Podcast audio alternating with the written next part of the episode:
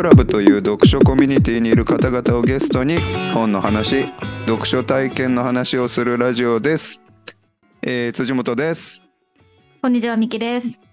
よろしくお願いしますお願いします。えー今日は16回ということで、まあいつもこの回数のね 言ってるあのね。言っちゃってるので今日はちょっと でもまあ16まで来るともう100と変わらんっていうか永遠にやれる気がするね。おおすごいねうん。確かにねうん。まあそうだよねあのミキさんのおかげで続けられてると思ってますえー辻本さんのおかげでもありますけど。ではえっ、と16回のゲストはえー、あけまさんですよろしくお願いしますよろしくお願いします。よろしくお願いしおますお願いします。あけまさんはあのこの読書コミュニティはどうやって最初知ったとか入ろうと思ったみたいなのってあるんですかね？あの、一つ覚えてるのは、やっぱ押田さんつながりだっていうところの記憶は、あの鮮明にあって、ツイッターで押田さんとつながってこちらに入ったっていうのは覚えてるんですけど、はい。何できっかけで押田さんとつながったのかがこう、ぼんやりとしてあんまり思い出せないんです。あそうなんですねなそうなんですねんだろうかなと。やっぱり押田さんってそういうとこありますよね。それいつの間にか近くにいて、うんもう懐に入って懐に入ってる。確かに確かに。確かに。だってじゃあ結構今となっては秋間さんって押田さんと同じ会社ですけど、押田さんとはもともと会社も別々ですもんね。あ、そうです、そうです。うんので、本当に会社に入られて、えーそこであ一度、えーっと、お会いしたのが本当初って感じでした。ああ、そうなんですね。てる方の一人なんですね。そうですね。実在確認しているはい。人間のいや。私もしてますから。あ私もしますけども。あ、これ、うんでも、わかります。押田さんって概念っぽいっていうか、非実在感あるっていうか。あるある。まあ、確かにあるよな実在確認してるけど、押田1を見たってだけであって、2、3がいるかもしれない可能性は全然あるっていうか。否定できないです。そういう人ですよね。そうですね。本当にいたみたいになりました。うんそうそう。ですね。結構あれか、そうか、押田さんと割とこのツイッターを見たりしてて、こう興味が近いなみたいのが、なんとなくあったって感じなんですかね、多分。です。あ、でも、ちょっと今、おぼろげながら記憶が蘇ってきたんですけど、ああ、でも、何だったかな。でも、読書会の告知を志田さんがしていて、うんううんん。そこに参加したのが初だった気あ。何かの読書会はい、だったんですね、そう最初は。で、押田さんのこと知って、うんで、読書会あるよみたいなツイートを見て、はい読書会のコミュニティあるよみたいなのを見て、じゃあ入ろうかなみたいな。はい、だったと思うな。はい。ちょ記憶力が悪くてすぐ鮮明に出てこないんですけど、そうです。いやいや、でもなんかはいそういう方もね、何人かいらっしゃったよね。うん聞いてて。うん。で明間さんは今はどんなお仕事をされてるんですか？はい。なので、今お話に出た、あの、うん株式会社耳ぐりという会社で、押田さんもあの所属されてるんですけど、はいはい。としょ役割というか職種としては、えっと、PM ですね。あの、プロジェクトマネージャうんうん。うんーの、えっと、まあ、えっと、耳の中にこう、いくつかこう、まあ、職能を主にしたこうチームがあるんですけど、うんうんその PM の、えーチームに所属しています。うんうんうんうん。PM というのは、えっと、プロジェクトマネージャーの略ですよね。あ、そうっすね。で、例えばその今、今僕のイメージとしてはな、なん何かをこうと統括するというか、うんうんうん何かをこうみんなの方向性をこうなんだろうこっちこっちでいいぞみたいな 感じなのかなと思うんですけどそのプロジェクトっていう方はどどういうプロジェクトがあるんですか？例えばプロジェクトマネージャーっていう時に。確かに、耳ぐりさんのプロジェクト気になる。そうですね。なんか本当に耳ぐりっていう会社自体うが、その、まあ、クライアントワークでこうお客さんとお仕事するんですけど、うんまあ、その課題というかお客さんとのこう接点って本当幅広くてですね。いろいろあるんですね。そうなんです。ので、あの、割とこう制作系の、まあ、ウェブサイトとかアプリの、まあ、制作であったり、まあ、コンセプト作りみたいなところもありますし。結構主になっているのは、あの、組織開発ほであったりう。っていうところで、あの、まあ、お客さんの組織の課題に、えーまあ、アプローチしていくとか、まあ、そこの解決にこう、ご一緒していくっていう、えー事業もあると。あとは、まあ、事業開発って形で、まあ、新しい事業を、あの、起こしますよっていう時に、うんうん。あの、事業開発に、まあ、ご一緒するみたいなところもあって、あで結構企業活動全般に対して広く、ーあー、そうなんです。じゃあ、はい。本当にまさにプロジェクトマネージャーなんですね。僕は何かこうなんか例えば今あの明間さんがおっしゃってくれくださったように例えばあのウェブサイトのプロジェクトマネージャーみたいな。あそのなんか具体的ななんかそこでもプロジェクトマネージャーみたいな人いるじゃないですか多分。このウェブ。なんかそうじゃなくて本当にこうなんていうかジェネラルに。ププロジェクトマネージャーってことですよね。いや、。そうなんですよ。それはすごくあれですね。おおでも面白そうすごいでもその。耳ぐりさんの中ではその幅広いプロジェクトがあって、あけまさんがよくやるとか、もしくは好きとか、そういうプロジェクトの方向性はあるんですか？いや、そうですね。なので、僕、あんまりこう、これがす好きとか、この業種、業態が好きとかっていうか、あんまななくてうん。ですね、あの、ずっとクライアントワーク長くやってきてるんですけど、うんうん。えっ、と、あんまりこう、対象は選ばないというかうですね。ーんでもこう広く、あの、本当おっしゃっていただいた通り、あの、プロジェクトを、まあ、マネージメントするであるとか、まあ、耳ぐりだと結構中心的なこう考え方がファシリテーションうんうんうんだったりするので、僕らもその、プロジェクトマネージメントっていうと、あの、すごくこう、プロジェクトを管理して、工程をしっかり組み立てて、タスクをこう、人にこう分散してって、っていう一直線のものを、を結構想像しするん最。初はイメージしますよね。はい。うんまあもちろんそれが必要な時もあるんですけど、結構耳ぐりの、こう、お仕事で、こう課題って、なんかすごい不確定なものが多くて、そもそも何が課題なのかみたいなところから、うん。こう一緒に考えたり、まあリサーチしたりとか、そこを解決する方法もこう、なんていうか決まってないので、うん。あの、なんですかね、こう、期限内にこれをやらなきゃいけないみたいなことと、そもそもそれやる必要あるのみたいなことの問い直しも結構同時に起こったりするようなプロジェクトが多くてですね。なんでそういうこう矛盾したような状態っていうのがすごくたくさん発生するので、はいあのぼ僕らの耳ぐりの PM は結構プロジェクトのファシリテーションみたいなうんうんあのうんうんうん側面も結構強くてですえね。ー、なんで難しいな、それ。そう、すごいめっちゃ、難しい めっちゃむずいですよ。すごいでも面白そうだな。いや、これ、当事者は辛い、辛いというか、あそうそうなんだ お分かりで。そうだよね。なんで、こう、まあ、お客さんとも一緒にチームになっていく必要がど、まあ、あるので、やっぱそこでのこう、場のファシリテーションとか、関係性みたいなところも要素に入ってくるっていうので、うん。まあ、本当に、あの、広い意味で、プロジェクトっていうものをこう、うまくファシリテーションというか、ん。まあ、関係性を作っていくみたいなところで結構いやってますね。すごいですよねそれって。だってあのどんなまあぐ具体的に言うといろんなプロジェクトがあるけれどそれをマネジメントまあそのめみぐりさんの言い方で言えばファシリテーションするという意味ではうん。全体にこう一貫性があるというかどれもまあ同じではないのかもしれないけどファシリテーションするという意味ではうん。PM っていう一応こう一括りで呼んでもいいようななんとなく職能になってるみたいな それ面白いなと思いました。いや、すごい確信をつかれるなと思いまして。なんで僕らもチームとして PM のチームなんですけど、うんうん、俺たちがやってるのはこれは PM なのかみたいなところも、ああ、うん。こう、なんて葛藤とか揺らぎって常にあって、うん。ななのでまあ PM っていうあの概念で僕らはチームになってるんだけど、やってることってこう常にその、なんていうんですかね、もともとある PM 技術を現実に適用するっていうより違は、うんだよな。もう新しいこう課題に対してこう対応したものに対してこう、まあ、ある意味名前を付けていくみたいな行為だったりもするのはいで、はいはい。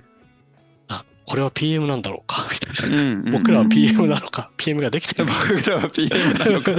面白い。でもなんかそういう仕事が営利組織として成り立ってるのがすごい。その営利組織の中の一つの職能として成立してるのがすごいなってそれは耳ぐりのそういう特殊なところかもしれないですね。うんあの、研究機関も、あの、一緒に兼ねて。兼ねているところっていうところで、まあ、実際僕らはその、あの、えーっとですね、事業に携わるチームでもありるし、あの、そういう組織、耳ぐり内の組織の開発にうん携わるチームでもあるので、あの、両面があるんですよね。こう、さんに価値提供するっていう側面と、まあ、そこからこう、耳ぐりっていう組織の、まあ、開発であったり、その価値創造みたいな側面を両方持っているので、まあ、そこも結構複雑じゃないですか。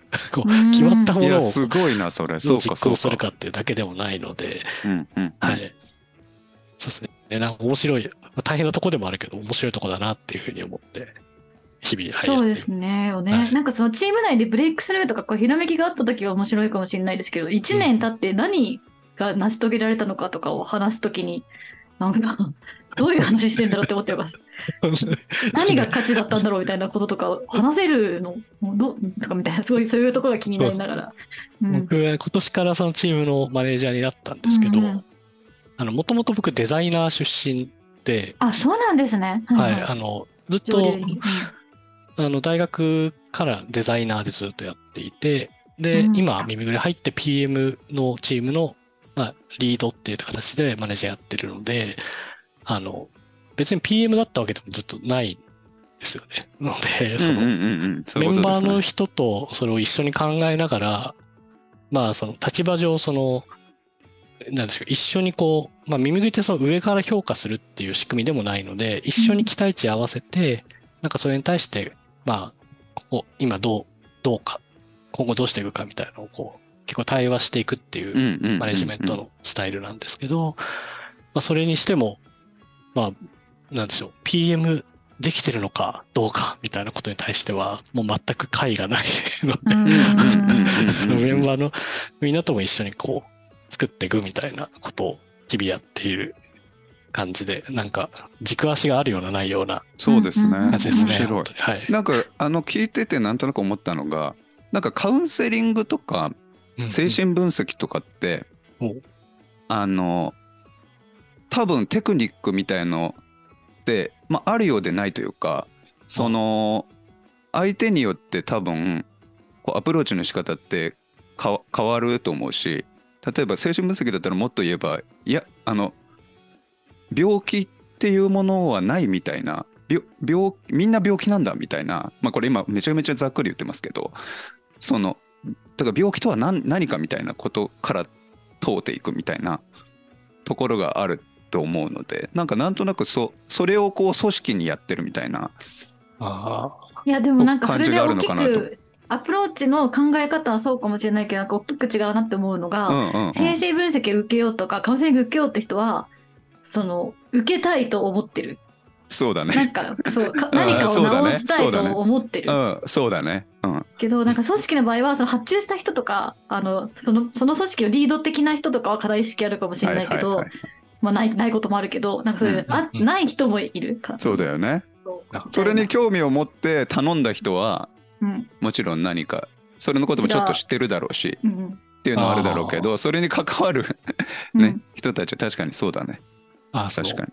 なんでしょう、耳ぐりとご一緒する、まあ、クライアントのお話ってことですよね。あーそうそううんとかだとそうなんかなかったりねするから、だからまあ確かに耳ぐりの組織内でやる分には確かにそういうそうだね。みんなそれに関心があるもん似てる行動かもしれなねいけど、クライアントワークって思うと確かに。ちょっとあちょっと違うのかなとか思ったり。ーあー、でもなんかすごい今聞いてて思ったのは、こう、現実の捉え方そのものが結構こう、うん。何らかのこうフレームとか枠で現実をこう見たり、あの直すっていうものよりは、結構こう現実そのものをそのまま見てって、そこにこうなんかこう、なんでしょうかね、矛盾してる部分とか、葛藤してる部分であったりとか、なんかそういうものを見つけていって、あの、むしろそこにこう、なんでしょうかね、ややっていきたいことみたいなのを見つけていこうよみたいな、そういうアプローチなのかもなというふうに思います。今の耳ぐりのお仕事をどうこうっていうよりも、こうデザイナーとかえやってた時、まあもともと僕グラフィックデザイナーだったので、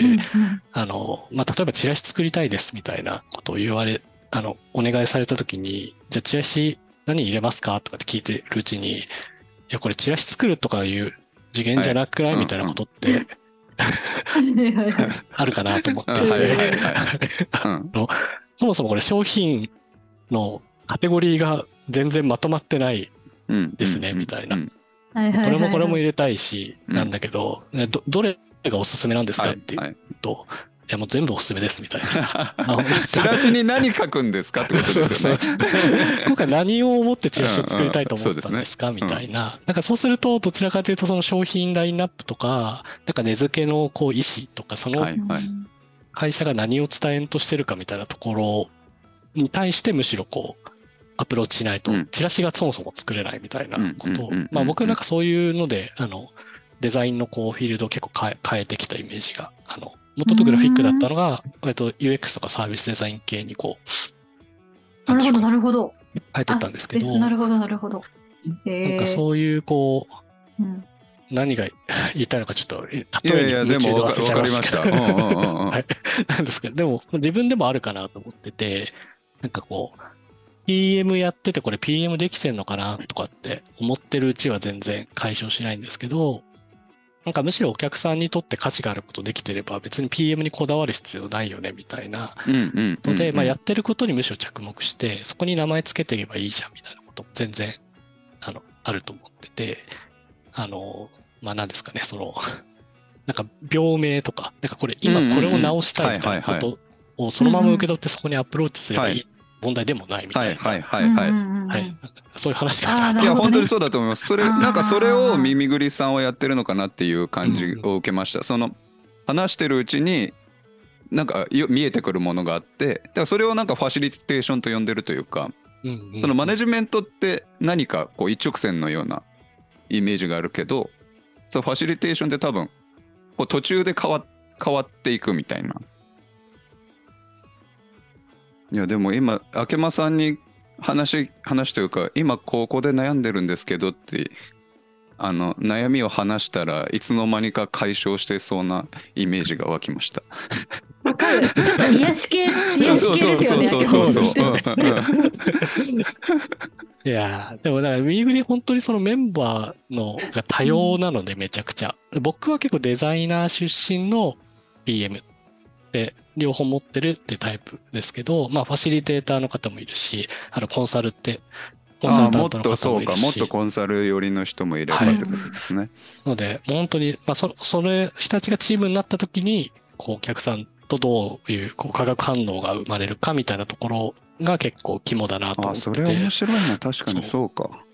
で、まあ、割とその耳ぐりにおけるプロジェクトマネージャーは、なんかそこのこう、チーム全体のこう、なんでしょうかね、化学反応というか、そこでの起きる関係性みたいのを結構ファシリテーションしていく時もあるし、まあちゃんとあの進行管理していく時もあるしってことで、あの。PM にもすごいいろんなスタイルのメンバーが揃っているので、うん。いや僕。すごいよね。本当それをみんな PM と呼んでるわけでそれでいい それでいいようにいや思えてきました。いや面白い本当に ありがとうございますあで明間さん今なんかちょちょろっと結構話してくれたと思うんですけど、はいそのなんかこの PM になるまでうん。はい自己紹介してもらおう。生まれた確かに例え時から。ばこうどどういうふうにデザインを始められたかみたいな話とか すいません生まれた時からやばいです。僕は、そうですね、1985年に5年新潟に、はい、あ生まれまし5て。年にあ、新潟ご出身なんですね。はい、出身です。はい。で、えーそうですね、ちょっとい一回そこから飛ばしていくと、はいはい。はい。あの地元にあの長岡造形大学っていうあのデザインの新潟のこう大学がありまして、ななんとなく僕は高校で美術部だったんですけど、なんかいろいろやってたんですよね。サッカーやってみたり、柔道やってみたり、なんかいろいろやったんだけど、こう、運動系が全然こう、楽しくなくてですね、自分に合わなくて、うんうんなんか写真撮ったりとか、あの、美術部入ってこう絵描いたりとか結構好きだったののと、あと僕の年代ってそのぐらいにあの、えっと、ミッドセンチュリーとかですね、家具がすごい流行って、まあ、うん流行ったというかね、結構、こう国内でもすごくいっぱい出てきていて、うん。まあ、イームズとか、そういう、ああいい。はい、あの、ままあ、そういう、あの、インテリア系のちょっと流行りみたいな中で、あ、ちょっと買うとかすごいいいなとか思って、うーんあの、まあ、ちょっとこう好きだったり、椅子すごい好きだったりとかしたんですけど、なんかその流れで、まあそのデザインとかでちょっと興味出てきて、うんうんで、あの、地元の、まあその大学入って、うんはい。で、結局、あの、グラフィックの方に入る。ああそうですよねうんうんうんはい。あの、椅子好きだったんですけど、あの、えっ、と、それこそあの、無印の原健也さんってデザイナはいーの、まあ、大御所の方いらっしゃいますけど、なんか原健也さんとすごい好きで、うん。あの、なんかグラフィックデザインいいな、みたいなうんうんうんこととか、あと結構大きかったのが、あの、マッキントッシュ、iMac とかがちょうど出てきたはいはい。出たうんうんうんうん。あたりでして、あの、こうなんですかね、こういうちょっと流線形の丸っこい、あのあれね。はい。昔のキューブみたいな。あ、そうです。こうちょっと、あの、いろんな色があるようなやつ。うんうんうん。で、あれ出たあたりで、あ Mac、ちょっと触ってみたいなとかって思思ったら、あの、デザイン学科入ってこう、グラフィックとかやってると Mac とか使えるので、ああそうか。はい、Mac 使いたいな、みたいなこともあって、うんうん。えーグラフィック系の、あの、学部入って、で、まあ4年間やってって、で最終的には、あの、僕、そういうタイポグラフィーがやりたかったんですけどうん、あの、ただ僕がその、入りたかった研究室のそのタイポグラフィーの教授の方が、僕が4年生になった時にこう辞めてしまってですね、大学あらで行き先がなくなって、うん。えー写真の先生のあの研究室に入って、もうもういいや、みたいな感じで入うんうんうんって、で、まあ写真は好きだったので、そこであの、まあ4年時はその写真のあ先生のもとでまあ写真撮ったりとかしてたんですけど、うんでも Mac いじりたいってのもあったし、あの、結構ウェブサイトとか、こう、うんうん。ウェブデザインとかも結構フラッシュが結構出始めてた。はいはいはい。出始めああ、あれそれなんか、あれ、ジーラムさんもそんなことジェロムさんもね 言ってた言ってた。近い世代の人がそのフラッシュが入ってるかもある。うそうそう、フそうラッシですよね。ュ、そおっしゃうだそうだ、ってました。言ってた。先週のね先週というかうん前回のうん。でもこう同じ感じでこうフラッシュ出てきて、うんうん。結構あの、プログラミングできなくても、こうインタラクティブなもの作れたりとかって、あと、あのもあったり、アニメーションも作れるしっていうので、結局その、卒業制作という、その4月、あの4年の、まあ、卒業の時のまあ研究を、まあ、作品作りする。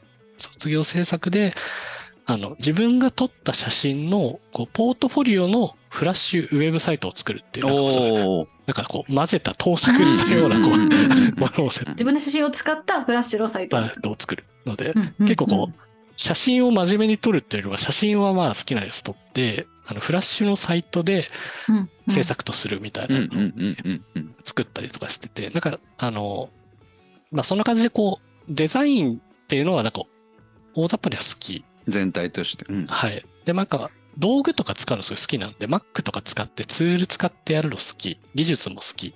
で、まあ、あの、作るもんは別にある種何でもいいみたいなうんうん感じだったかなって、今もあんま変わんないかなと思うんですけど、で、まあそれで、でもなんかなんだかんだでそれでこう、なんでしょう、優秀賞というか、にはこううんうん。選ばれたりとかして、おー。なんかわかんないけど、こういろいろミックスして作るやつみたいな感じで、で、なんかそのまま教授にこう、じゃあお前なんか面白いから、あの、俺の知り合いのあの会社就職しろよ、みたいなことを、なんかこう、へえ。そんなことあるんですそうか大学の、まあなんか何人かこうね、斡旋するというか、紹介する、うん。あの、結構高齢になっているような、こう、え結構その大学で偉い教授の方がいて、それで、なんか別にどっか入りたいとかもないしな、とか思って、あの、じゃあ、はい、行きますとか言って、うんうんなんかよくわかんないまま、ああの、面接受けて入ることになったら、なそれがあの、広告の会社、広告の、うん。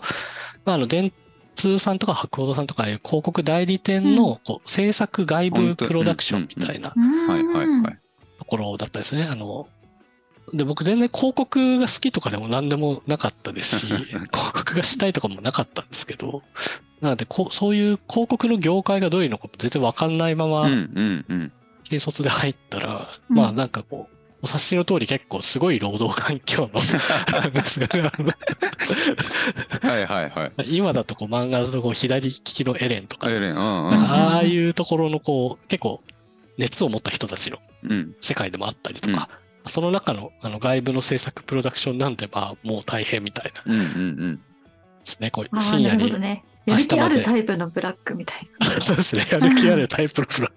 みんな好きでやってるブラックみたいなうんうんうん感じだったんで、僕はもう入って、なんか、なんでこんなに働かないといけないんですかね？みたいなことを先輩に聞くみたいな。なんか お前なんで来たの？ここみたいな、うんあの、逃げだったですけど。うんうんまあでもそこで、でもなんだかんだ3年やってうん。うん。ですね、なんか、まああの、んまあ面白いは面白いっていうのもあったし、東京で暮らすのもまあ刺激もあったりとかして、うんなんかこう、まあ楽しみつつも結構辛いなとかってやってて、で、3年して新潟に帰ったんですよね。うんあのう、うん大学の頃からこう、ずっと付き合ってた彼女が、うん。に新潟の、あの、十日町っていうとこで、と着物の仕事をしてたんですけど、うんまあ遠距離でずっと続いてたので、まあ。そろそろ帰って、あの、まあ遠距離もまあ長いしみたいな感じで、うん長いですよね。3年経ったから一旦帰って、うんうんで、新潟で、うんと地元のウェブ制作会社に、あの、まあ、中小企業っていう感じのとこで、結構、新潟のこう、えっ、と、観光庁系の。ですね、役所とかそういうところとか、あとじ地元企業のウェブサイト作るような会社に、ウェブディレクター兼ウェブデザイナーとして入っうんうんうん。て、えーちょっとそこ飛ばしますけど、まあ3年そこでまたやる。そこも行っはいて。はい。3っていう数字はなんかありますね。はい、ありますね。3年で転職で。でまあ、そこで、あの、割と、あの、コーディングを覚えたりとかうんうんうんで。すね。なんか、デザイン、ウェブデザインも、まあ、そ、割と、まあ、フラッシュベースででのこうデザインをやってたんですけど、ちゃんとしたコーディングも含めたウェブのデザインっていうのは初めてだったので、うんうんうん。まあ、そこの、と、あとウェブのディレクションとかっていうのを、まあ、一通りそこで。業務の中でやっていって、まあ新潟の結構ちっちゃい会社だと全部自分でやらなきゃいけないので、うんうんうんまあ、写真の撮影とかディレクションとかをおお。おお、つながった。それやってって、で、まあ、あの、ココーディングをしてくれる、あの、メンバーの人はいたんですけど、まあなんかやってみたくてコーディングとかもやってて、うんうんうん。あの、並行してなんか地元のこう友達とかと、あの、なんか新しくこう、立ち上げる店舗とかのブランディングを。やるようなのをこうし趣味でやって、ウェブサイト自分で作っていたりとか PM ですね。そうですそういうところでも始めて。うん結構個人でいや全部よ。PM 兼、あの、プレイヤー。うんプレイヤープレプレイングマネージャーみたいになってるね。っていうので、まあその本業となんか趣味でもデザイン両方、こうちょっとローカルのデザインみたいなのやってって、うん。で3年で、あの、それで結構ローカル系のデザイン面白いなと思って、3年であの、そのウェブ会社2社目のところから3社目は、あの、結構地元の昔からこう、えー独立してやられてるこうええ AD の方がいらっしゃって、あの、結構こう、土着のというか、新潟のローカルにこうずっと、えー個人でこう携わってらっしゃる AD の方の事務所に入って、もう三4人ぐらいのちっちゃい事務所なんですけど、なんかそこで、あの、ローカル系のこうブランディングとかっていうのを、あの、まあ、ウェブディレクターとしてこう入れてもらって、やって、結構地元の大きいこう酒造さんのお仕事とか、なんか商店街のこうリブランディングとか、そういう面白い仕事いっぱい、あの、面白そそう、うん面白いですよ、すごく。いや本当にこう、夫婦で立ち上げる、こう、あの、美容院のう。うんこうロゴとか名刺とへかー一通りみたいのをこう一緒にやったりとかっていうので、結構こうスモールビジネス系でなんかすごくこうひ人とこうやり取りしながらやるっていうのを、まあ、また3年やって、おお。はいはい。三三三って。サバンさんと来て、で、次の会社で、今度あの、新潟にオフィスがあるんだけど、本社は東京にあるっていう、あの、ああ、はいはい。会社に入りまして、で、そこだとあの、結構大型のこうカタログであったりとかですね。まあ、ウェブサイトとかブランディングも、まあ、首都圏と新潟両方、こう結構広くやって、うんうんうんチチームで結構動くような会社で、結構チームで仕事してみたいなと思って、そこに入って。あねあ、確かに今まで結構個人ワークみたいな。確かにそうなんですそうなんです多かったですもんね。確かに確かに。うんうんで、そこで、あの、まあ、ウェブのディレクションとかを初めやってたんですけど、結構、まあ、じ時代の流れもあって、あの、サービスデザインとか、UX デザインとかっていうのをあの、その会社でもこう新規事業という言いましょうかね、あの、やっていこうっていう流れがあった時に、まあ、あの、そのチームの立ち上げに、うんあの、選んでもらって、そこであの結構会社にこうスクールとか行かせていただいて、あの、そういう UX デザインとかサービスデザインのスクール行って、こう学びながら、新潟のお仕事とかもやって行って、いや、また3年で、えー 耳ぐりに入るっていう。おへー今ー耳ぐり何年目ですか？今えっ、と、1年半ぐらいですね。耳ぐりはずっといます。結構近づいてたんですね。俺もうん結構もうちょい前かと思ってました。結構結構近い。こんな感じで。ちょっと長くなっちゃって。いやいや、面白い。ー面白い人生。なんで、グラフィ写真、大学で写真やって、うんグラフィックというか広告系入って、ウェブ行って、まあ、ウェブとそのローカルブランディングやりつつ、うん結構個人の方にこう向かっていってみたいな感じでしたよね。はい。で、チームでやる仕事に行っでやって。て、で、割とこう UX とかサービスデザインとかコンセプトとか、ちょっと抽象領域のデザインを学びつつ、なんか、新潟のこう、なんですかね、地域のこう、ビジョン作りとか、うんなんかそういうこう人が割と多く集まるところでのまあファシリテーションとかそこの場の設計とかプロセスのデザインみたいなことをうん。していってで耳ぐりに入ってっていう感じなのでなるほどな。結構こうずっとデザイナーではあるんですけど、まあいろんな領域いろいろ食のその中でいろいろ。ジグザグっていうか、こうちょっとい、ちょっと方向変えてまた戻ってみたいな感じ。はい。そこでもなんか全部がこうね、うまくこう、こうななんていうか次のところに、で、こう自分が、まあその時こう、完全にこれが欲しいと思って行ったのかわかんないですけど、うんうん。こう今自分にないものが次にまあ得られる場所に行けてるっていうのがなんかすごく面白いですよね。まあこうやって喋るとつながるもんだなみたいな。いやそうですよね。多分ねその時はまあこれあるしみたいな 多分あるんだと思うんですけど、そういうのありますようね、ん、そうですよね。理解だと。それがステップステップっていう感じじゃなくて、本当になんか2個前のステップが生き生きてくるみたいな。あ確かに確かに。確かに。うん。確かに。今こうすごい明間さんの話聞いてると新潟ってすごいなんか文化的な街なのかなって感じたんですけどども米どころだから、つまり酒どころだし、あとなんだっけ、なんそうかそうか。ちツバメそうだよね。市場ツバメみたいな、なんだっけ、ああえっと、燕三条かな。あ、ツバメ山頂だ。はい。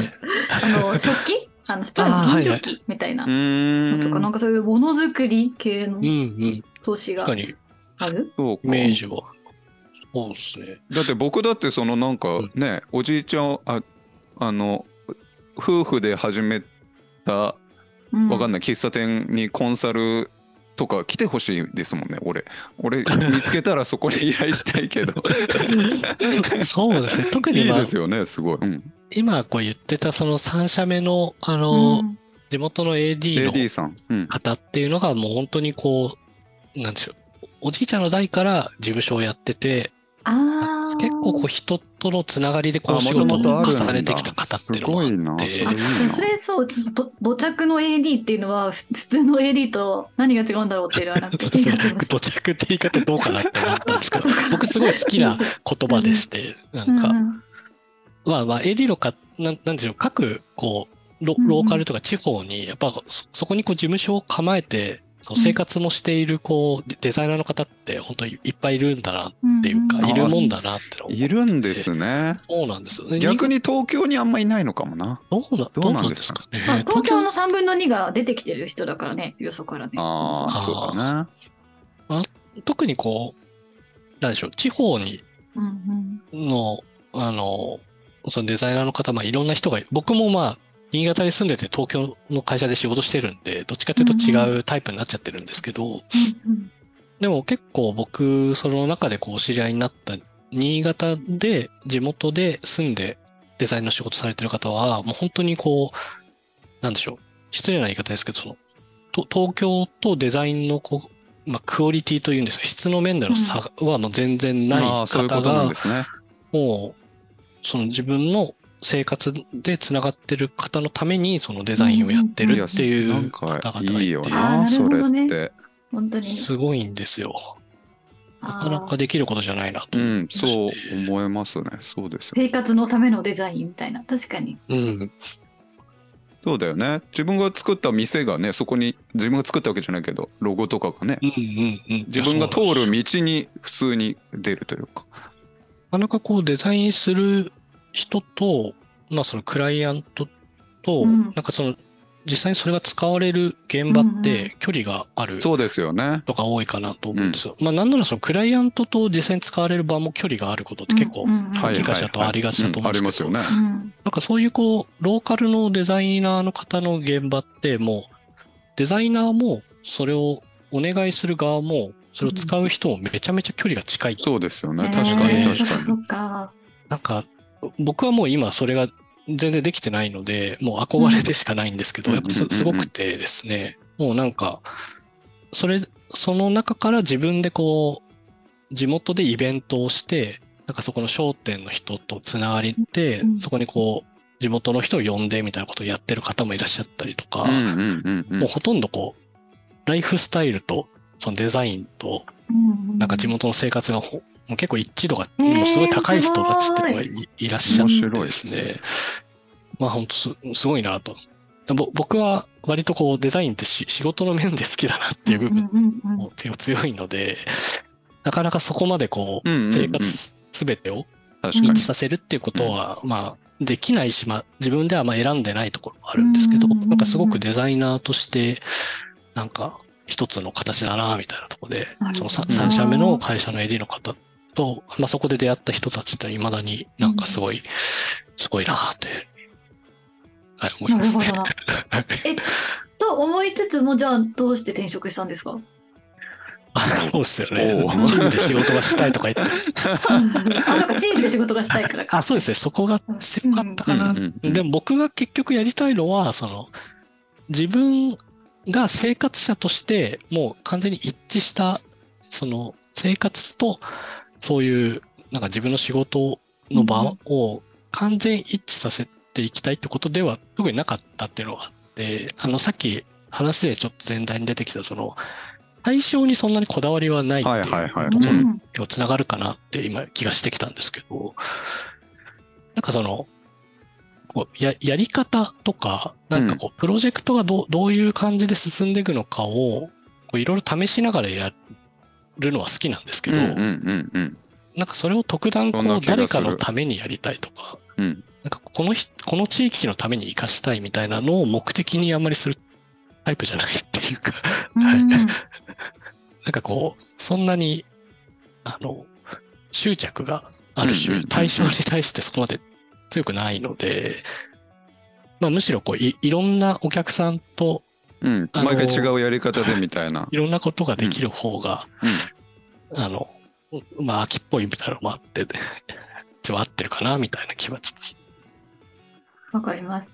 あの、前、今飽きてないっていうことが魅力になるっていうかなんか、その、やったことないっていうだけでとても魅力的になって、ああそうだねあんなに魅力的だったけど、1年とか2年とかやったってなると、なんかちょっと自分の中でこう、なんか溜まってきてしまうっていうかなんか、そういう時ありますよね。ありますね。だからなんかどういうお客さんがいいって言った時にままだ知らないお客さんがいいみたいな。あおお。あ、時ありますなるほど。そうか、そうか。そうですね。なんかそこのこ好奇心みたいなところはあって、結構変えてきてるところもあるかなと思いますし、うんうんうん。まあまあそのあ秋、秋っていうのと好奇心みたいなところは結構裏表って感じかなと 思うんですけど、うんうんうんうんうん。確かに。でもなんか今ね、確かに耳ぐりは、あの、それを、いつも飽きずにやれそうですもんね。毎回ず、毎回全然違いそうですし、さっき聞いてた話だと。逆にちょっと安定したいって思うそうなんだ。そこまでなんですねこ。とがあるぐらいですね。うんうんうんはい。でも、刺激があって楽しいなって思ってます。ね、なんか耳ぐりの人たちみんなた仕事楽しそうっていうかいや、みんな楽しそうだよ好き好きね。そう。うん。うん。だってみんな耳ぐりってつけてるじゃん。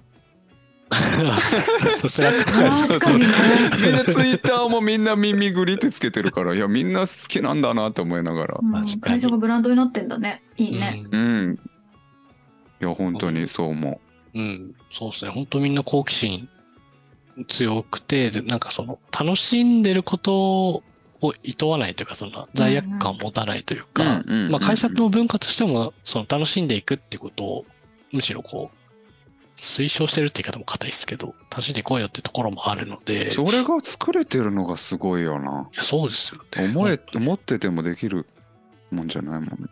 まあなんか転職して結構初めの頃は、まあ楽しめと言われても、慣れるのに精一杯みたいな ところは正直あったんですけど、でも、その時にこうマネージャーだった人とか、あの、周りの人と話聞くと、なんか本気で楽しんだ方が、あの、成果が出るっていうか、楽しんでる状態で、あの、楽しむって言ってもそのマッチョに楽しむっていうんじゃなくて、本当に自然にこう自分らしさ出しつつ、楽しんだ方が、あの、パフォーマンスも出るし、最終的に成果も、にもつながるっていうのを、なんか本気で信じてるっぽくてですね。その時は僕はあまり マジでって思ったん最ですけど。初はそうですよね。でもなんか本当に、あの、そうか。そうだからっていうのを、あの嘘偽りなくこう言ってるのを聞いて、あ、本当そうなのかもな、そうみたいなか。でもなんかよくねあの少年漫画とかでもなんかサッカーの漫画とかでもスランプに陥った選手とかが「あ俺はダメだ」みたいになってもなんか誰かが「お前今日の試合楽しんでこい」って言われて楽しんだらうまくいくみたいなのありますよね。全然違うかもしれないけど。ま あでもそうなんですよね。なんかこう、無理し、我慢して成果出すっていうのは短期的にはいいんですけど、まあ長期的に見るとこう、どこかでこう、続かなかったりとか、あの、結局周りもこう無理していくみたいなことで、うんうんうん。いい状態にならないみたいなことは本当まああるよなと思うんですけど、まあでも現実はやんなきゃいけないこともあるっていうとかで、うんうんうん。やっぱそれどうバランス取っていくのかっていうところも、なんか単純に楽しめば OK にもうん。耳ぐりは別にしてなくて、確かにそまあそれと、その、まあ事業のその数値的な成果みたいなところも含めて、そこをこう、それこそファシリテーションして、こう、うまく矛あ盾をどう、こううん両立していくかみたいなことを、とかずっとやっているっていう感じなので。そうですよ。だってね、得意なことは必ずしも好きなこととは限らないし、みたいなもんや本当に。本当にあ。全然違うよね。でもなんか聞いてて思ったのが、なんか結局なんかレイヤーをを揃えるみたいなことを二社ともやってたのかなみたいな。一社目はその生活のレイヤーとビジネスマンのなんかレイ生活者のレイヤーとビジネスマンのレイヤーをが揃えるみたいななんか感じで、今はそう面白がりたい遊んでる自分とビジネスマンの自分のレイヤーをこう近づけに行ってるみたいな。あなんかそういう作業。なのかなみたいなことを聞きながら思ってました。いや、結局こう、デザインもファシリテーションと近くて、なんかやっぱそういうこう、両立しないやつをこううまくこう両立させるみたいなところに、なるほど。すごい、なんというか、技というか醍醐味があるような気がしてて、なんかこうデザインもこうめっちゃいっぱい情報入れたいんだけど、うん、目立たせたいとか、確かに。はいはいはいはい。あるあるある。混沌としてるんだけど、ちゃんと視線がこう向かうとか、向かうとか、あそっかそっか。なんかそういう、賑やかなんだけど、ちゃんと、こう、うんなんですか、統一されて見えるとか、なんかデザインもやっぱりこう、こう無矛盾に対してこうどういうふうにこう、解を出すかみたいなところですよ、ポイントだなと思って。あそうなんだ。今そういう言ってもらって共通点があ、るんだ。うん。なんかそ、そこは近いのかな。面白い。うーんね、なんかそれ面白いなと思います。なんか耳ぐりさんがその自分の会社自身にもファシリテーションをしていってこうなんかかこう自分のか会社も変えていくみたいな感じがあるわけじゃないですか。だからそそうなっていくと、うんこう例えばだ誰かのクライアントさんの組織開発をする時って、うんこうななんとなくこう耳ぐりみたいにみたいにあるんになんないんですか？ああ、でもすごい、確かにすめっちゃ鋭い観点と思って。なんで、あると思ってて。うんなんかそんな気しますよね。うん。はい。絶対あると思ってますっていうところで。まあでも耳ぐりみたいになってくださいっていうふうにやるわけではないです。し、うん。僕らもそう思ってはいないんですけど。なんで、あの、その事業っていうのと、組織開発っていうのの、まあ、二つのこう、なんて側面があるっていうお話。を、まあ、あの、研究とか他の面ももちろんあるんですけど、でも僕らもお客さんと仕事したときに、やっぱ組織に関しての経験を積んで、それをこう、まあ僕 PM チームやったら PM の知と知見としてそうかそうか、自分たちにも。持って帰ってきてフィードバックしていって、まあ僕らもこうアップデートされていくし、まあ、そこで学んだことっていうのも、やっぱり事業でこうお客様そうかそうの方にかそうか。返していけるし。向こうに合うう。ように使えるかもしれないしっていうことですごく、なそこもこうそ相互関係的そうでにすよね。やっていきたいっていう。いや、すごい面白いよな、それって。なんか例えば、なんか環境問題に配慮してますって言いながら、うん。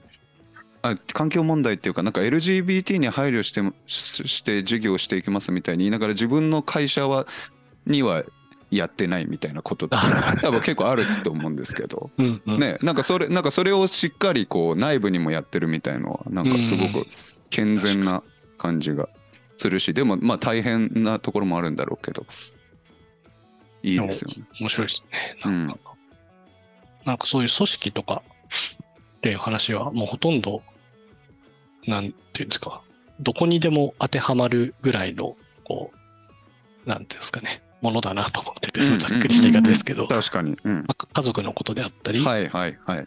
まあその地域のこととかコミュニティのこととかもそうですけど、なんかし組織の、まあ、課題であったり、まあ、人と人のアプローチみたいのは、なんかすごいいろんなところで僕も経験が生きていると思確かに。はい。で、耳ぐり入って結構その対話に関して、あの、で僕はあんまりこう言語で会話するのってそう得意じゃないんですけど、おあそうそうなんですか？全然そんな感じしないですけど。どちらかというとこうビビジュアルというんですかね、あの、ミロとか使って、こう情報整理しながら、ああ。それを見ながらこう話すみたいなのがすごくあの好きなんですけど、はい。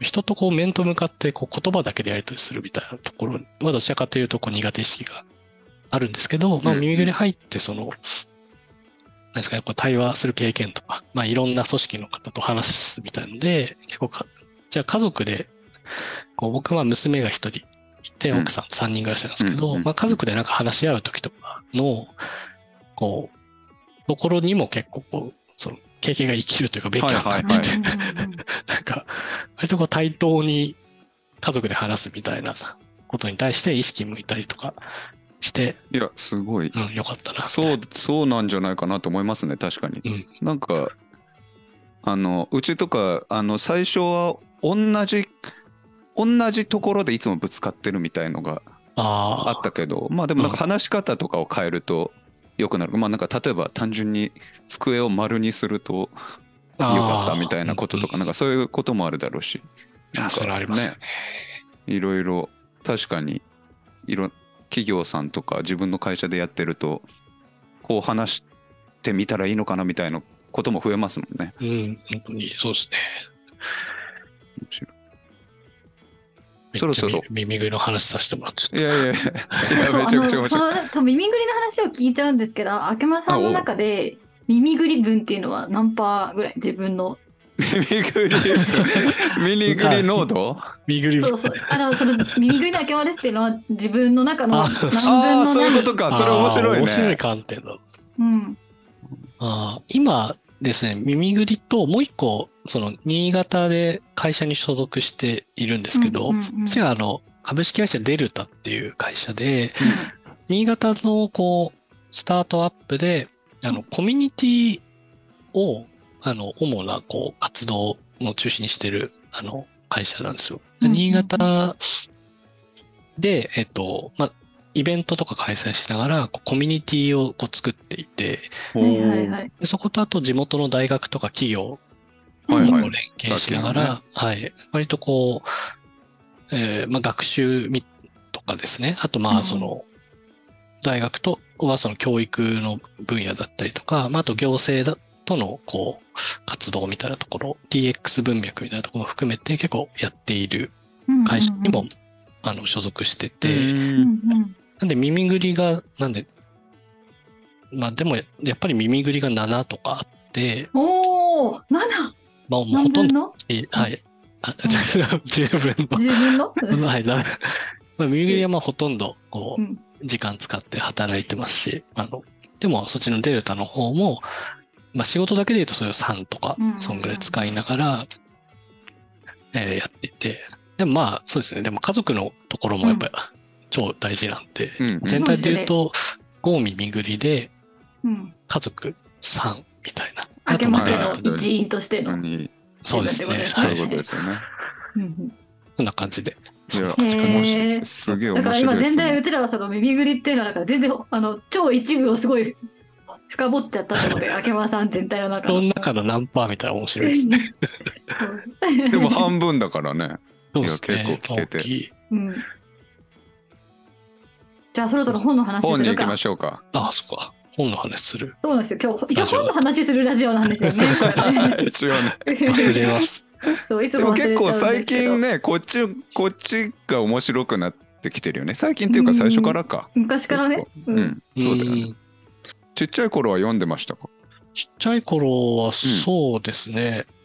一番古い記憶だと、小学生ぐらいの時にこう、やっぱ学校の怪談シリーズみたいなあやつがありました。学校の本棚に入ってたりとかあそうあったかも。学級文庫みたいな。花子さんとか、うんそういうやつ。なんか学校の怪談シリーズのハードカバーでちょっとツヤツヤしてて、なんか、こういい感じのこう、本があって、なんか、うん。まあ、読んでたし、そのなんか本としてすごいなんか綺麗で、あそれがすごい好きだったのが、ーうんうんうんあと、まあ、あの、ずっこけ三人組とか、はいはいはいなんかそういうのをちっちゃい頃読んでたかな。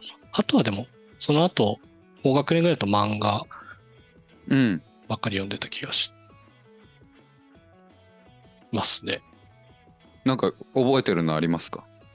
何読んでたっけな。僕あんまりジャンプとか読んでなくて、うんアフタヌーンっておお。あの雑誌読んでました。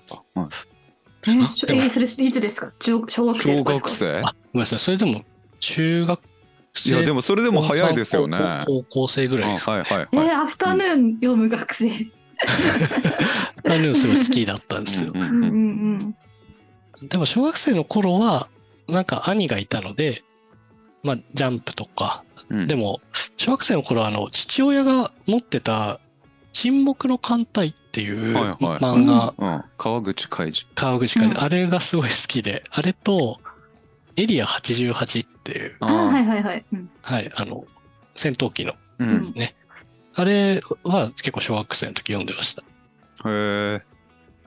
あと、方針演技って、はいはいはい。あの、まあ、そそれいきなり新しいやつになりますけど。パオペですうね。んパオペ、そうです。これジャンプですねあジャンプですね。あれを読んでた記憶があるな。えーあの、三国志の。みたいなやつ？そう。うん。で、高校入って、えーアフタヌーン読んでて、僕が一番好きだったのがですね、ブラムっていう漫画で、はいはいはいはい。二平さんですねあ、。そう、二平勉さんの。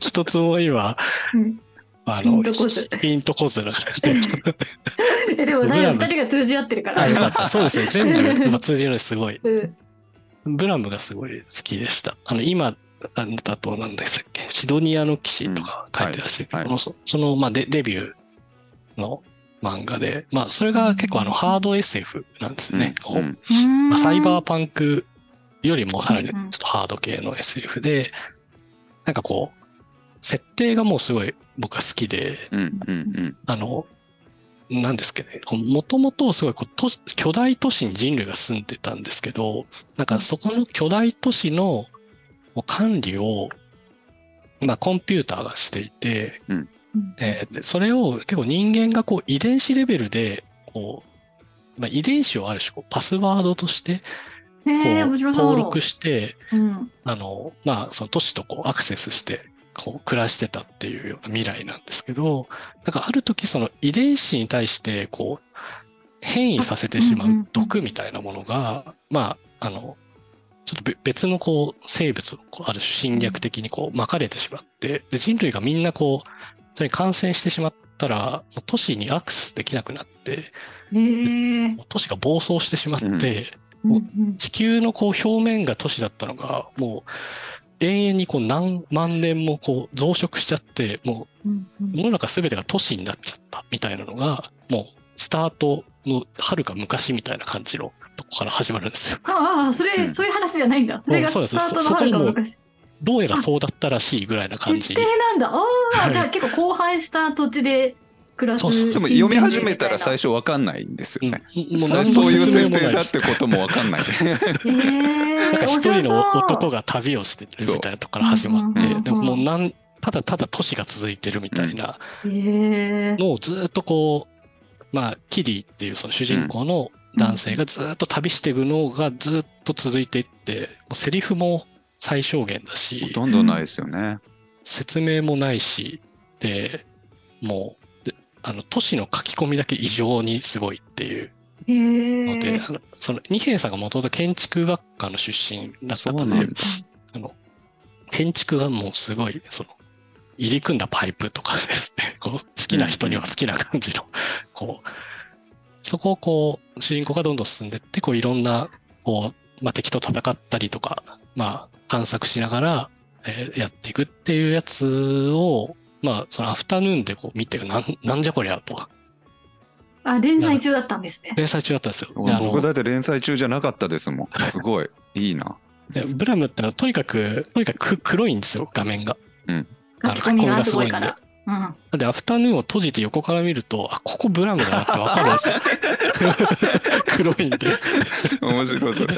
うん まあ、それで、なんじゃこりゃと。で特にその設定もすごいいいし、あの説明が全然ないっていうのがすすごい好みで、うん。読んでってこれなんだこれはってこう想像したりとか、あのその時出始めの、まだこう、ADSL 回線とかのこうインターネットで、うん。こう、好きな人とこう、解釈。なんかこう、えー。主人公のここになんか数字が書いてあって、これはなんか、なんかの印なんじゃないかみたいなことをうん想像しながら。考察をし合ってやってあすごいすごい。ブラムは、それで結構 SF も面白いあなあ、そうなんだ。それはでもすごい激しい体験ですね。ドーンって感じがありますね。確かめちゃく確かにちゃこ秋山さんといえば SF の人っていうそうそうそう、そう感じする。う全然詳しくないんですけど、好きですね。すごいでそれで結構、ただまあ、二平勉さん自身はその後結構こう、作風がすごいライトになって。ライトになりましたよね。はい。うんで、見てはいるんですけど、まあ、ちょっとこ好みとしてはやっぱどうしてもブラムの衝撃を忘れられず、はい。まりその後追ってなくて、ですね。で、高校でしょ？で、その後は、あの、それこそ東京就職してあですね、ちょっと話が飛んじゃうけど、で、仕事がとにかく辛かったので、あはい。最初のね。もうなんか、朝起きて全然寝れてないけど、もう朝一で事務所行って先輩より先に掃除しなきゃみたいな、そういうおお掃除か。感じで、で、夜も最後まで残って届け物して帰るみたいな、もう生活の中で、あの、とにかくこう、合間で、こう、フォロうん。ー。というか、癒せるものっていうので、結構その、SF の、こ古典の SF をこう、一冊ずっと、うん。文庫だとポケットに入るんで持ってて、はいはちょっとトイレ休憩行ってきますっつったら、こう、読みながらトイレ休憩い。行ったりとか、へー。で タバコ吸ってたんで、タバコをちょっと吸ってきますって言ってこう読んだりとかで、ちょっとずつ読み進めるみたいのを、で、結構、こう心を、平穏を保つみたいな。へー SF はそれでずっと読んでいて、あ、じゃあそのお決まりの SF ってよりかはなんか文庫を読んでるっていう。あ、そうですよ。あでもそういう、うんすいませあん。どいや、なんかそういう時にこう本で自分の癒しにできるっていいなと思って、僕なんかそういう時、こうなんか頭を使うじゃないですか、読むのって。うんうん。だからなんかもうちょっとライトな、まあ、例えば漫画とかの方が、うんこのなんか合間のこのしかもさっきまでこうストレスがあった間に入れるぐらいその SF が好きっていうのはなんか本当に好きなんだなと思いましたよ。ああ、そうなのか。どうなんだろう。なんか、私もパズドラみたいなやつやっちゃいます。あそうだよねそういうことになっちゃうよね。うんうんうんなん、なんであんなに SF を読む、読んでたのかな。でもまああの、うんまあ、スマホもまだ大して出てないぐらいだったのうで、んうん、うんあ確かにそうか。そうそうですねそうそう。今だと、そういうの見てた、ツイッターとか見てたかなって気もするけど、文庫だと入りますしねポケットとかに。そうですね。まあ、あとなんかやっぱりこう、さっきのブラムみたいな、うんうんあの世界観結構好きなんですよ。その、うんうんうん誰も人がいなくて、うん荒廃したところをずっと旅してるみたいなのが妙に落ち着くみたいのがあって、で結構古典の SF も、なんですかね、まあその作品によると思うんですけど、なんかすごいこう、果てしないこうん。う宇宙をうん。なんかずっと旅してるとかですね。あーなんか昔のやつなんか巨大な感じがありますよね。そうそうそう。こうなんていうかスケールが。確かに。スペースオデッセイみたいな、うんちょっといろいろ言っちゃったけど、なんかそういうイメージがあるんいです。やいやそうですね確かに。はい。で、なんか、そうですね。なんか昔の SF って結構、あの、牧歌的なところもあってというか、なんか今の SF ってすごいこう、なんていうか、ある意味こう、知能指数がめっちゃ高い感じがして、うんうんあの、結構哲学的な問いとかですね、あと人間の内面的な、はいはい。こう、話とかっていうのも含めながらこう、書かれていて、うん。すごい崇高なものって結構あると思うんですけど、なんか昔の SF ってもっとなんかこう、単純にこう人間の可能性を信じてたりとか、なんか科学で論理的にこう考えて、みんなでかいやっていけばある程度解決できるみたいなタイプの小説も結構あ,、ると思そうなんだ。そうなんですよ。なんで、あの、星を継ぐものっていうのがそれ僕好きなんですけど、えっ、と、ホーガンさんか。うんジェームス・ホーガンさん。で、その星を継ぐものとかも、なんかすごい、ある意味めっちゃ楽観的で、うん。なんかものすごいこう、宇宙レベルの危機とか来るんですけど、なんか普通にこう、みんなで話して、なんかこう、なんで頑張って解決していくので、すごいこう確かに。なんかか科学っていうのをすごくまだ信じてた時代の、なんかそのうん。昔の SF っていうのを結構僕読んでて、うん。なんかスケールも大きいし、うんうん。はい、なんか、こういうみんなが問題に、なんていうんですかね、こう素直にうん向かってだって、からまだ全まだディストピアっぽくないっていう感じなのかもしれないですね。そそうですね、そうですね。そういう年代の小説をよく読んでたかなと。うんで、最近だとあの、ちょっと毛色は違うけど、あの、3体って、あはいはいははいい。ありましたけど私も大好きです。うん3体いいですよね。なんか読ん3体でないんもですよね結構あの時のハード SF の感じがあって、すごい好きあー僕たちはそう好きで。めちゃくちゃじゃないですか。なんかもうスケールも異常だし、なんかもう起こってることももうめちゃくちゃ、スケールもでっかいんですけど、結構基本的には結構個人レベルの努力とかを積み重ねてって人類が何とかしていくっていうところが確かに、人間すげえしょうもない。結構3体はなんかそういうこう、なんですかね、オールドスクールなハード SF 味があって、うんなんかすげえ良かったな、みたいな感じありますけど。でもまあ、3体もそそれもそういうことか。でも結構逆にその倫理的な問いも含まれてる気がしたっていうか、うんうんテクノロジーとか社会が変わったら人間の価値観なんてこんなに簡単に変わってしまうんだみたいなこととかを突き詰められてたりとか、あの冒頭とかね、あの、なんだっけ革命運動だっけ？なんか。ああ、そうですね。から始まったりとかして、あ、なんかは、そんな、あ、なるほど、なるほど。そういう、なんか結構逆逆にその倫理的な方の SF に私はカテゴライズしてしまっていた。でも、そうか、ぼ僕、両方あるのかもね。両方あるんだと思う。うんうんあの、さては、なんか本当にいろんな SF まあのいいとこをごったにってるイメージがあったんで。3体は3体かもしれない。確かに。そう SF のジャンルっていういうかも。ああ、そういうこと3か。体っていうジャンルかも。あれの良さをこう、なんか人それぞれ見れるとこあっていいのかな。と。で僕は割とそこの、なんか、めっちゃでかいスケールだったりするんだけど、うんうん。結構こう、人間の、がそこにこうどう向かっていくかみたいのがうんシンプルに書かれてるのとかは、その星を継ぐものとかもそうですけど、すごい好きだあ、そうなんだ。え、じゃああれ好きですか？オルダス・ハクスリーの、えっ、と、素晴らしき新世界？ああ、僕でも素晴らしき新世界読んでないんですよ。あそう。え今の話を聞いて私は星の近いですか？継ぐものを読んでないから、読みます。じゃあお互い、暇な時見ましょう。ああ、それはうんメモした。で聞いたことは多分ありますよね、きっと。はい、タイトルはうん聞いたことあります。そうですね、そういうあたりかな。私の中でハクスリーとかはザ・くだらない SF みたいな、めっちゃしょうもないあ SF えーそうなんだはい、入れてます。個人的には。はいあ、でもそういう意味では僕、あの、フレデリック、フレドリック・ブラウンっていう、うん作家さんがすごい好きで、はい。えっ、と、結構短編の名手って呼ばれてる SF の作家さんですけど、あの、星新一とかが、はいはい。星新一が、そのフレデリック・ブラウンの、まあ、ファンで、へーで星新一さんもその、まあ、短編の名手。ああ、そうなんですね。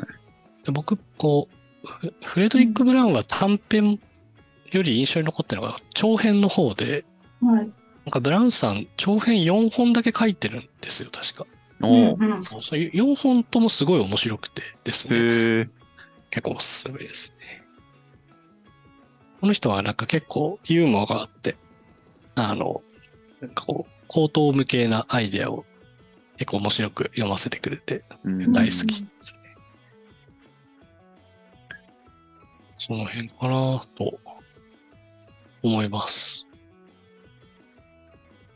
なので、ありがとうございますはい、SF を、の仕事が辛い時に読んできたかなっていうところが中心かな。あとなんか影響を受けたよっていう本とかあります？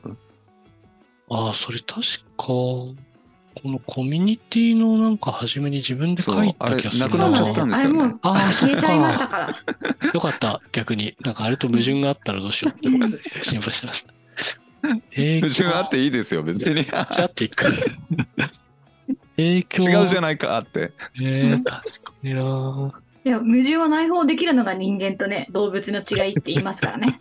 おおなんかすごい。いいこと言う。うん。えーそうですね。なんだろうな。えー、俺この時何書いたんだ？でもまあ、ブラムはね、一つでしょうけど。そうですね。なんかプラムなんか昨日も読んでました。そうです。おお もうなんか、たまに毎回こう、通しで読むぐらい。何かなまあ、そう、そう。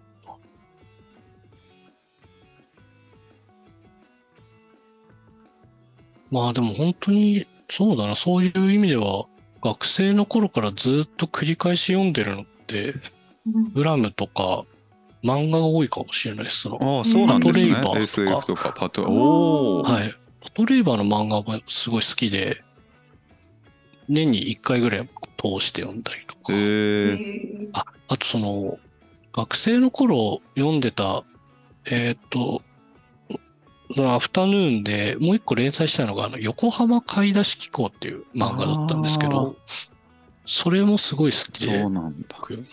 横浜買い出し機構もその SF なんですけど、なんうか、海面が上昇して、あの、あらすじを毎回。海面が上昇して。あの、まあ、舞台は日本なんですけど、海面が上昇しして、ずっとしてきている日本。日本でも結構人口も減っちゃってうんるんだけど、なんかすごい独特なのは、あの、全体的にすごい平和なんですよね。なんか、お絵が可愛い今ググってるけど。うん絵がすごい可愛くてですね。うんで、あの、説明もやっぱこれ少なくて、ででもなんかどうやら海面が上がってるらしいと。で、なんかうん気候もちょっと変だし、なんか富士山も5倍ぐらいでかくなってたりとか、なんか、なんか変なんですよ。うんうんで、なんか人はすごい減ってて、あの、なんだけど、インフラはギリギリまだ残ってたりとか、そこでその主人公の女性は、えっと、アンドロイドっていうかロボットでずっとこうカフェをやってて。っていう話で、全体的にはすごいこう優しくて静かにこう話が進んでいくんですけど、うんなんかなんでこう世界がこうなっちゃったのかとかうん。ですね、その変わっちゃった世界でこう人がどう生きてるのかみたいのが、それこそ説明なくなんとなくこう描かれていって、なんかこう、全体的にこうなんとなく寂しい感じなんだけど、こうほっこりしつつ、でもなんか、すごく全体的に見ればこう滅亡に向かってるみたいなうん。世界観で、なんかそれも、なんかすごい好きで、未だにこう読むなと思ってて、まあ、ちょっとパトレイバーだけ異色ですけど、でもなんかその、説明があんまりないやつ、すごい好きであの設定がすごい好きなんですよ、僕。なんか、人物とか、あの、キャラクターとかに思い入れはあんまななくて、うん。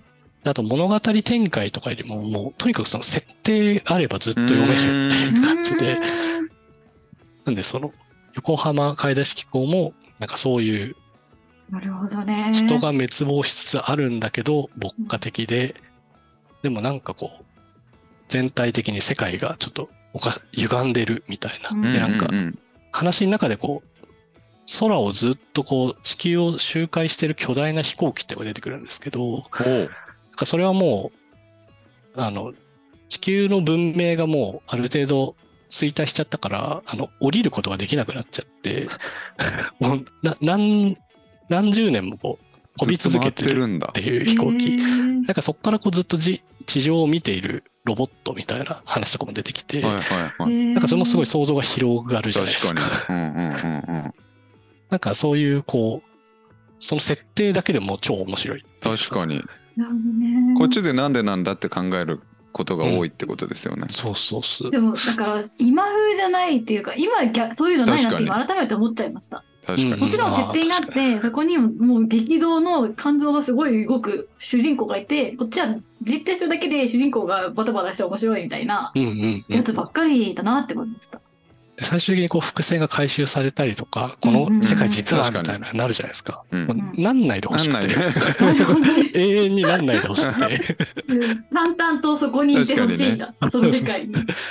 で、なんかこう、ちょっとした時に、こう、その主人公が見たものから、あ、なんかここの世界ってこういう背景があるんじゃないかみたいのをうん。こう想像していくみたいなのはすごい面白いと思ってて、なんでもう本当せ設定あればもう OK っていうか、ブラムもさっき言った設定ですね。あうんブラムのその都市が暴走するっていう設定。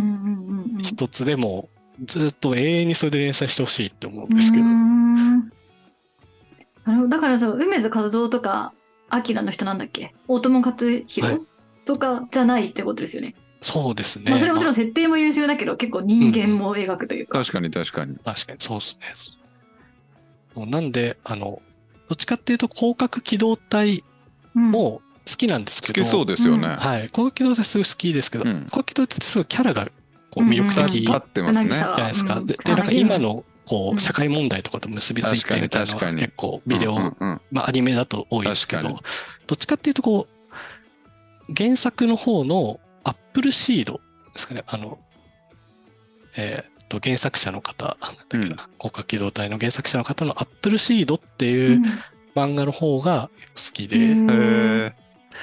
なんかそっちもこう、巨大都市、なんかオリンポスみたいのがあって、結構もう人類結構こう、荒廃した世界の中で、こう、新しい文明築いてるみたいなところ始まるんですけど、うん。設定が先にあるやつの方が好き。でも広角機動隊も漫画の方が分かんないですもんね。そうよくわかんない映画しかわけ見てないわわかんない。映画アニメしか見てないわ。漫画ではすごい好きですね、白何なのか分かんない。そうそう。あ、そうそう、今出てこなかった。そうですね、その辺を、うん好きかなあーとなんで漫画ばっかりになっちゃうけど、そうですね。いいですよなんだっていやいやいや。はい。でもなんか漫画が意外だったら結構その写真集とか図鑑とかなのかな？グラフィックあなイメあージがなんとはそうとなくあってそうそう。なんかデザイン系の本とかなのかなと思ってました。確かと思ったら漫画なんだって思に。った。漫 画ですね。漫画でが出てきましたんで、うんうんはい。多分、こう、格好つけなきゃ漫画なんだと思います。いや、すごい。いや面白いそれが。うん。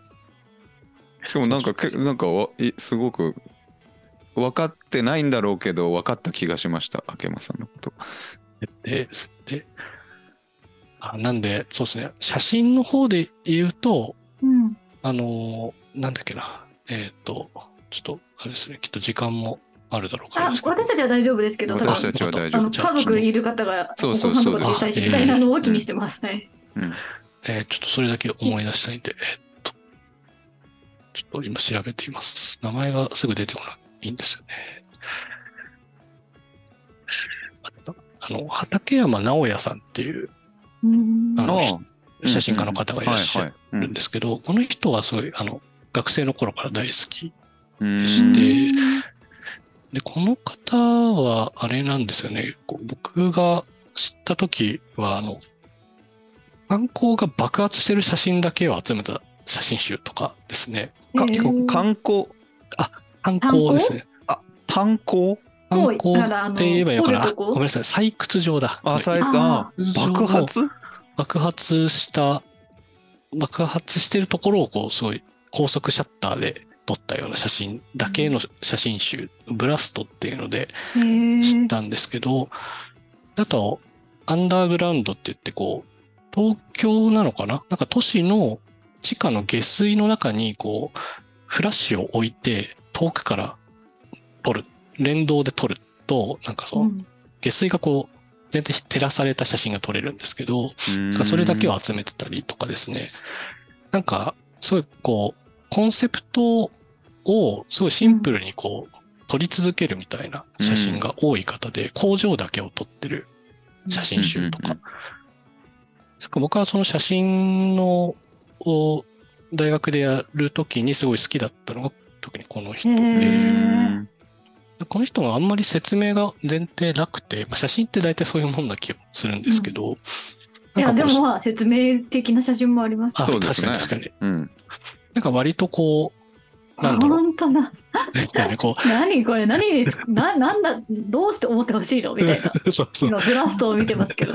めっちゃ爆発してるみたいな。うんあれみたい、あの、ね戦隊ものの爆発？そうですね、まさに、あそうなんだ背景みたいな本当にそういう感じなんだ。はい。へえなんかその後、あ、どうぞ。採掘場って何？最後爆発させるってこと？